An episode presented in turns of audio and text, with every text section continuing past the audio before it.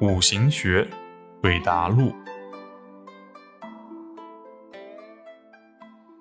男生问老师：“我有个时间局是双胞胎的兄弟，乾、壬戌、庚戌、己卯、甲子，一个是搞 IT 业的，一个是当老师的，到底如何区分哥哥和弟弟的不同呢？”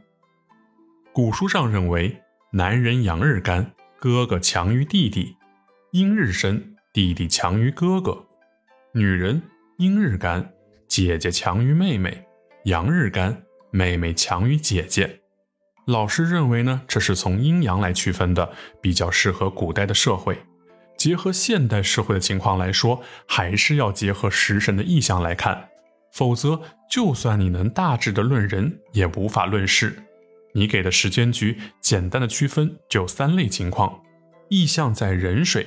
这个人比较适合搞计算机软件的，意向在根，就是这个人当老师，最好是公检法或军队的老师；意向在甲，就是个公务员，并会涉及财务软件或管理培训的工作。女生问老师：如何看双胞胎的局？这要看时辰意向，如果没有办法确定时辰意向，可以从姓名来判断。不同的时辰意向可以导致不同的人生。